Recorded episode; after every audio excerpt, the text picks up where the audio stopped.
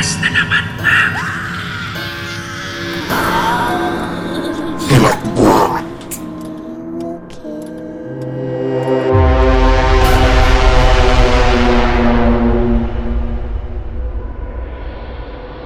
Itago nyo na lang po ako sa pangalang Maui. Isishare ko lang po ang karanasan ko nung elementary pa lang ako. Sa katunayan na silent listener po ninyo ako at pinakikinggan ko po ang mga stories ninyo sa Hilakbot Pinoy Horror Stories The Podcast sa Spotify. At nakakatakot po talaga yung mga ibinabahagi ninyong mga stories doon kaya naisipan ko rin po na i-share yung aking personal na karanasan. Unang kwento ko po ay noong grade 4 ako at kalilipat lamang namin sa Antipolo galing sa Quezon City. Hindi pa po ako tapos na pag-aaral ng grade 4 noon sa Quezon City kaya sumasakay talaga ako ng jeep papuntang Marikina hanggang QC. Ito pong ikikwento kong ito ay nangyari po doon sa mismong sinakyan kong jeep. May babaeng nursing student po ako nakasabay sa jeep bandang alas 5 na iyon ng madaling araw. Sa pagkakatanda ko, sa gawing riverbanks po siya sumakay. Lunes po kasi noon kaya marami talaga ang sasakay ng jeep dahil may pasok. Lima pa lamang po kaming laman ng jeep nung una pero nung huminto nga po yung jeep sa riverbanks ay dun na po napuno ang aming sinasakyan.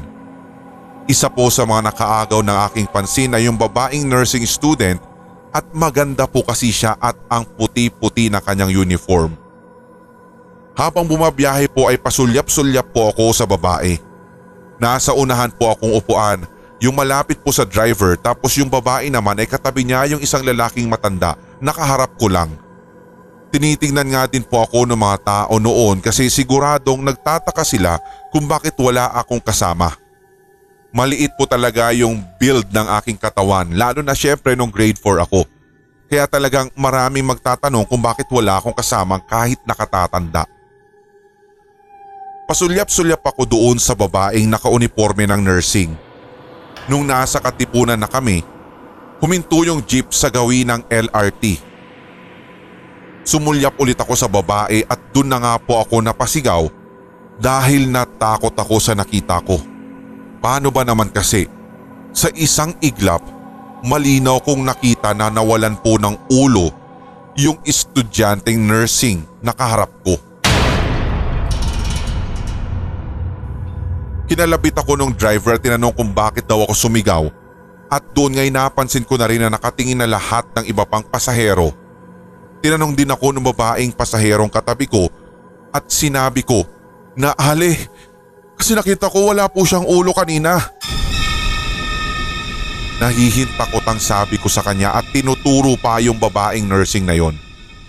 Pagkatapos ay nakita ko naman na agad na namutla yung mukha ng babaeng nursing student at tinanong pa ako ng ibang pasahero kung totoo daw ba yung sinabi ko at meron din namang pasaherong nagalit dahil kung ano-ano nga daw ang pinagsasabi ko kaya pinababa tuloy kami ng iba pang pasahero dahil natakot sila sa sinabi ko. Malas daw kasi yung ganon. Nananakot pa daw ako at ang aga-aga pa ng umaga. Wala daw akong magawang matino, yun pa yung ilan sa mga nadinig ko. Ngunit lahat ng sinabi nilang iyon ay lumabas lamang sa kabilang tenga ko at hindi ko talaga ninamnam dahil totoo yung nakita ko.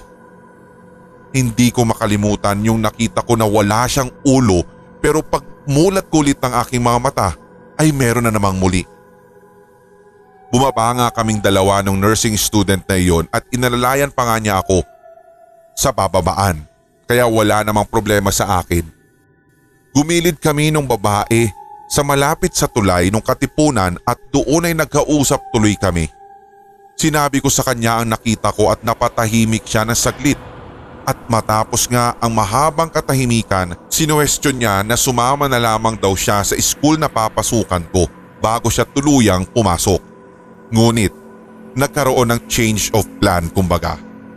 Bago nga siya umalis, nagpasalamat siya at nalulungkot siya dahil may importante din daw siyang gagawin nung araw na iyon pero mas gusto na lamang daw niyang umuwi sa kanilang bahay dahil parang may masamang pahiwatig yung nakita ko. Sinabi niya na siya daw si Abby at ibinigay din niya sa akin yung kanyang cellphone number na isinulat pa niya sa notebook ko dahil kinuha ko rin talaga yung number niya. Nagpaalam na nga siya at umuwi na nga siya pagkatapos niyang kumaway sa akin. Habang palayo ako noon at kahit bata pa ako, tandang tanda ko pa rin yung itsura niya at malungkot yung kanyang mga ngiti. Sigurado naman ay makaka-relate ka sa sinasabi ko lalo na kapag pagmamasdan mo ang mga mata ng isang tao. Kahit nakangiti ito pero mararamdaman mo na hindi talaga siya masaya. Yun yung naging interaksyon ko sa kanya at para sa akin, nagpapasalamat ako sa Diyos dahil maaaring naging tama ang kanyang desisyon na umuwi na lamang. Sa isip-isip ko, at least kung may mangyayari mang hindi maganda sa kanya, nailigtas ko siya sa tiyak na kapahamakan. Apat na araw at magtatapos na ang pasukan. Papauwi ako galing eskwelahan kasama ang papa ko at medyo nasa dulo kami ng jeep nang bigla na namang huminto ito sa gawing katipunan. May mga sumakay na tatlong pasahero, dalawang lalaki at isang babae. Dahil nga nasa bungad kami ay kitang kita ko kaagad ang babaeng nursing student na nung isang araw ay nakasabayan ko. Hindi niya ako agad napansin dahil nakatutok siya sa kanyang cellphone. Pero nang mapansin niya na nakatitig ako, napatingin din siya sa akin at nanlaki ang kanyang mga mata sa gulat lalo't nakilala niya ako bigla. Napangiti siya sa akin at tinanong kung papa ko daw ba yung kasama ko at umuo naman ako at bigla niyang kinausap si papa. Nagpasalamat siya dahil daw kung hindi dahil sa akin, baka napahamak daw siya nung araw na magkita kami Nagtaka naman si Papa kaya kwento ni Ate Abby yung mga nangyari at natuwa naman sa akin si Papa. Base sa kwento ni Ate Abby, kung tumuloy nga daw siya nung araw na iyon, maaaring isa na siya sa mga naging biktima ng aksidente na nangyari sa isang jeep at maaaring ito na nga yung sinabi ko sa kanya noon na isang masamang pangitain. Bago nila itinuloy ang pagkikwentuhan, inaya ko na lang sila na ipagdasal yung mga nasawi sa naturang aksidente. Yung jeep na binabanggit ni Ate Abby ay hindi po ito yung jeep na sinakyan namin nung umaga ng lunes.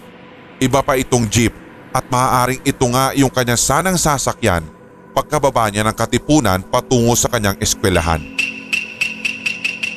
Dahil po sa tuwa ni Ate Abby at bilang pagpapasalamat, siya na ang sumagot ng aming pamasahe pauwi ng Marikina. Pag naaalala ko po talaga iyon Sir Red, natutuwa na lamang ako kahit ang sasakit ng mga sinasabi ng mga matatanda nung time na iyon sa jeep na sinakyan namin ng isang umaga. Sa akin, mas pinapangibabawan na lamang ako na at least nailigtas ko si Ate Abby sa tiyak na kapahamakan. Hindi ko alam kung nasa na si Ate Abby ngayon pero sana ay masaya siya sa kanyang buhay. O kaya sana ay napapakinggan niya ang kwento naming dalawa.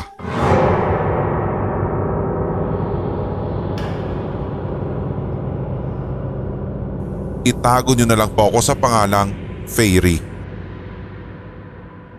Nangyari po ito year 2011. First year high school pa po ako noon sa probinsya.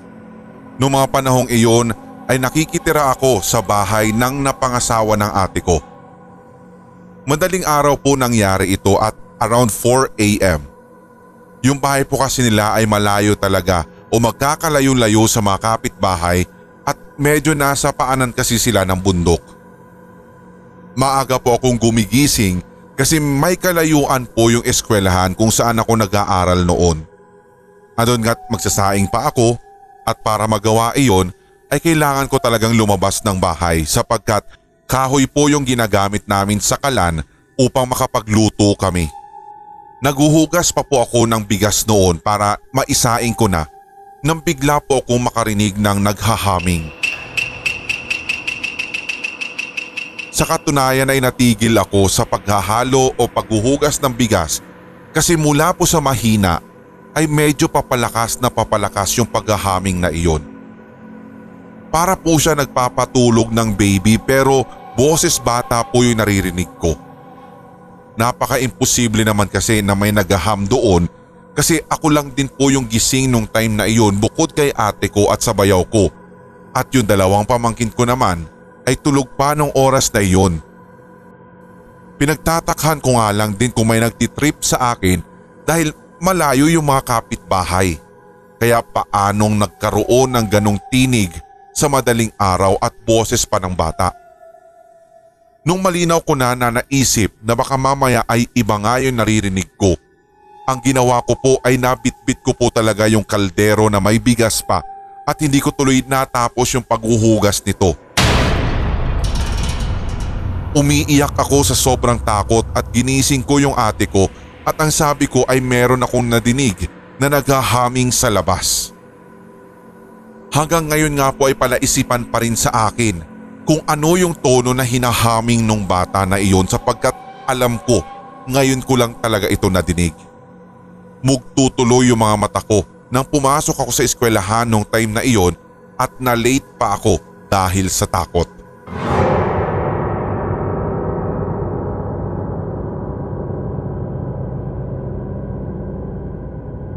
Magandang araw po sa lahat.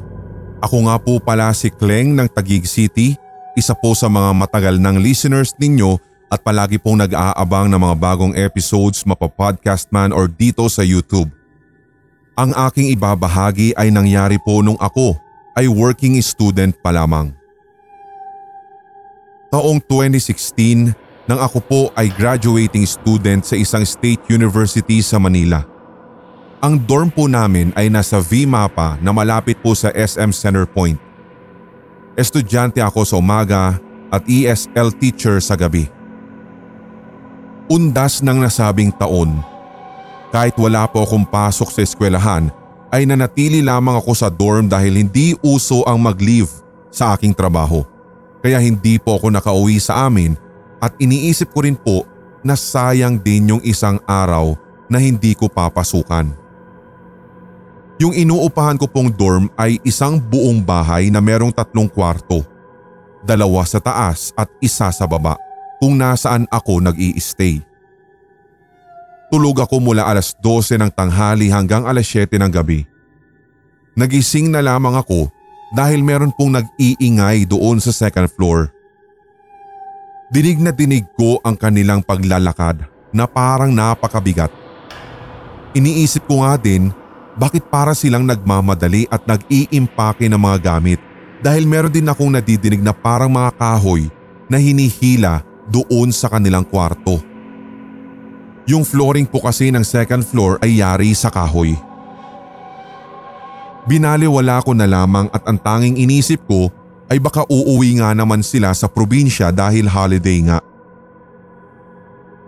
Paglabas ko ng kwarto Bumungad lang sa akin ay ang madilim na sala at kusina. Ito po yung common area na pwedeng gamitin ng mga umuupa doon. Nagtataka naman ako kasi bakit hindi pa binuksan ng mga tenant sa taas yung ilaw sa sala pero inisip ko na lang na baka hindi pa nga sila bumababa ulit. Lumabas ako para bumili na ng aking dinner. Habang naglalakad ako, nakita kong nakatamba yung landlady namin na tinatawag naming mami. Ang sabi niya, Uy, andyan ka pala. Kanina pa ako kumakatok sa pintuan ninyo, akala ko naman eh umuwi kayong lahat at walang tao. Nakapatay din kasi yung mga ilaw dun eh. Sumagot na lamang ako sa kanya na, eh kagigising ko lang po kasi eh. Ah, mami alam ko meron pong tao dun sa taas kasi naririnig ko pong para nag-aayos sila ng mga gamit nila. Baka uuwi po sila yun kahit may katandaan na nga si mommy ay sobrang talas pa din ng kanyang memory. Kilala niya lahat ng tenant niya, maging sa pangalan, pati yung oras ng pagpasok at pag-uwi. Lalong lalo na kung tiga saang probinsya ang mga ito. Pero nagulat na lamang ako sa kanyang sinabi na, Saang taas? Dun sa taas ng kwarto mo? Yung room 3 doon? Walang tao dun ah. Subalit pinilit ko talaga na meron akong nadinig na naglalakad at nag-aayos ng mga gamit sa taas. Yun nga yung naging dahilan kung bakit nagising ako. pero iginiit ni mami na umuwi na daw yung mga tiga doon sa kanilang probinsya nung isang araw pa pala. Iniwan nga daw po ng mga ito yung susi sa aming landlady para daw hindi nila mawala doon. Dagdag pa nga ni mami, wala na din daw tao sa room 2 at umuwi nga din daw yung mga yun kahapon pa. Dahil hindi ko naman gaanong ka-close yung mga kasama ko sa bahay ay nakiusap na lamang ako kay mami na tawagan na lamang ang mga ito para lang makumpirma. Pagsagot nga ng tawag, ni-loudspeaker pa ni mami ang kanyang cellphone para marinig naming dalawa. Pagkatapos ay dali-dali ko siyang tinanong na, Ate, umuwi ka na ba sa inyo? Wala ka na dito sa dorm? At sumagot si ate Nina na, Wala na, be. Nung isang araw pa ako umuwi. Bakit? at nadidinig ko nga din sa background yung boses ng kanyang anak kaya nakatitiyak nga ako na wala na siya sa dorm at nakauwi na nga sa kanila. Agad akong kinilabutan doon si Red dahil wala na palang tao sa taas pero may narinig akong ingay doon. Sa sobrang takot ay naggayak na ako ng 8.30pm kahit na alas 12 ng hating gabi pa ang pasok ko sa trabaho. Umuwi din muna ako sa bahay namin dito sa Tagig pagka-out ko sa trabaho kinabukasan dahil natatakot din akong mag-isa sa dorm. Hindi na din ako nagpapaiwan ng mag-isa doon lalo kapag holidays dahil alam kong magsisiuwian na naman pala ang mga kasama ko sa kani-kanilang probinsya.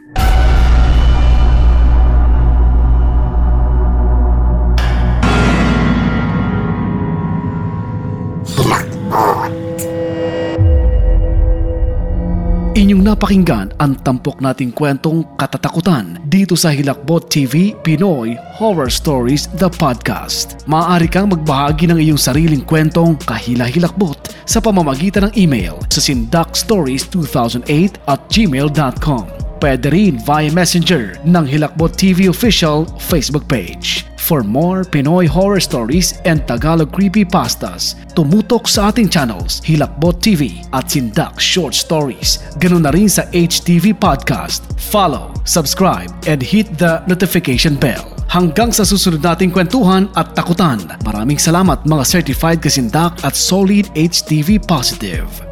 Mga solid HTV positive at mga certified kasindak, inaanyayahan din po namin kayo na i-follow ang ating podcast na Pinoy Horror Radio ng HTV Sindak. Ang ating podcast na ito ay mapapakinggan din po sa Spreaker, Spotify, Deezer, Google Podcast, Podcast Addict, Podchaser at iba pang podcast platform.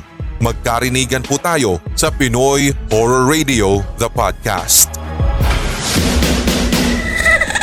Ngayong taon, tuloy-tuloy ang ating kwentuhan at unli takutan dito sa Hilakbot Pinoy Horror Stories Radio. Your first 24-7 non-stop Tagalog horror stories Sa YouTube.